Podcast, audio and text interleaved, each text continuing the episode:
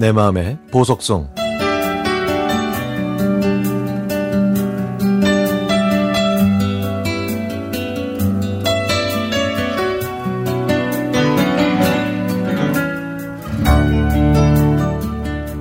맞벌이 하시는 부모님은 여름방학 때 저를 시골 할머니 댁으로 보내셨습니다.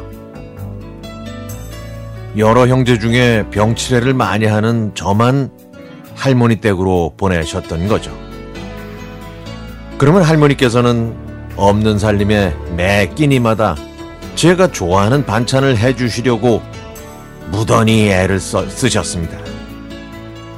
5일장이 열리면 저를 데리고 십리길을 걸어서 장에 가셨다가 돌아오는 길엔 초등학교 2학년인 저를 등에 업고 오셨는데요.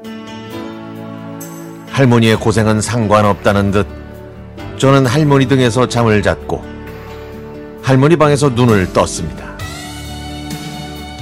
그래도 할머니께서는 잔소리는커녕 일어났어 배고파 하시면서 장에서 사오신 고등어를 숯불에 숯불에 구워주셨죠. 엄마가 보고 싶을 때였지만 많은 형제 속에서 하도 치여서인지 오직 저만 사랑해 주시는 할머니와 함께 있는 게 정말 좋았습니다. 방학이 끝나고 개학하는 날에 비가 많이 내려서 마을에 버스가 오질 못했습니다. 하지만 삼촌들을 6년 동안 개근시키신 할머니께서는 저도 결석하게 내버려 두지 않으셨죠. 제 짐과 책가방을 허리에 동여 매신 채 저를 업으시고 비를 뚫고 정신없이 뛰셨습니다. 할머니께서는 거친 숨을 몰아쉬셨지만 한 걸음도 멈추지 않고 달리셨죠. 한참 있다가 밑을 내려다 봤더니 할머니의 고무신 한 짝이 없었습니다.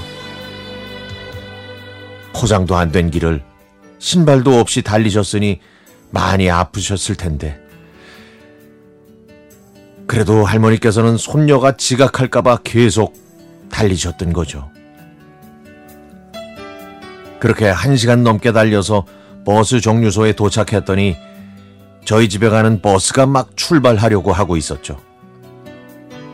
할머니는 용감하게 버스 앞을 가로막으신 다음에 저를 버스에 던지다시피 태우시고는 버스표를 끊어오셨습니다. 가까스로 버스를 타고 나서 할머니의 발을 보니까 할머니 발에서는 피가 나고 있었습니다. 할머니의 발을 본 저는 울면서 할머니를 꼭 안아드렸죠.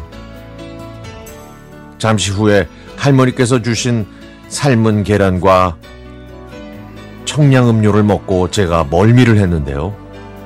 그때 버스기사와 다른 승객들이 인상을 찌푸리기 시작했습니다.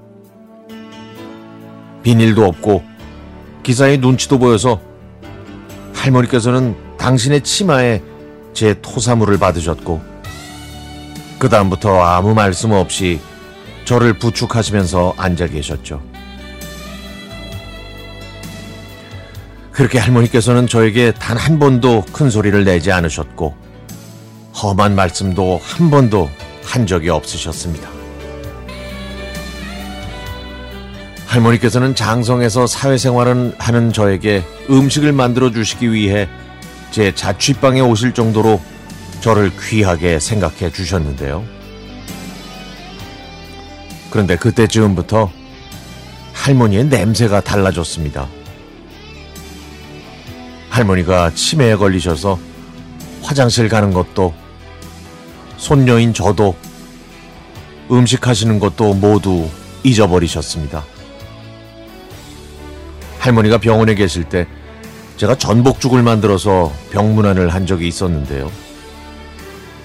제가 숟가락으로 떠드리면 할머니는 마치 아기처럼 받아 드시고는 저에게 잘 먹었수 하지매 라고 말씀하셨습니다.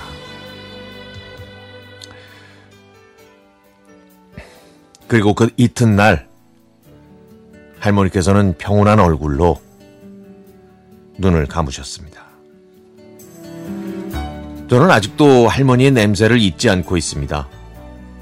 씻을 장소도 마땅치 않았고, 씻을 시간도 없었던 할머니께서는 그냥 옷을 입으신 채로 주무신 적도 많았는데요. 저는 할머니의 그 땀 냄새를 무척 좋아했습니다. 그 어떤 향수보다 더 좋은 할머니의 그 냄새. 다시 한번 맡고 싶네요.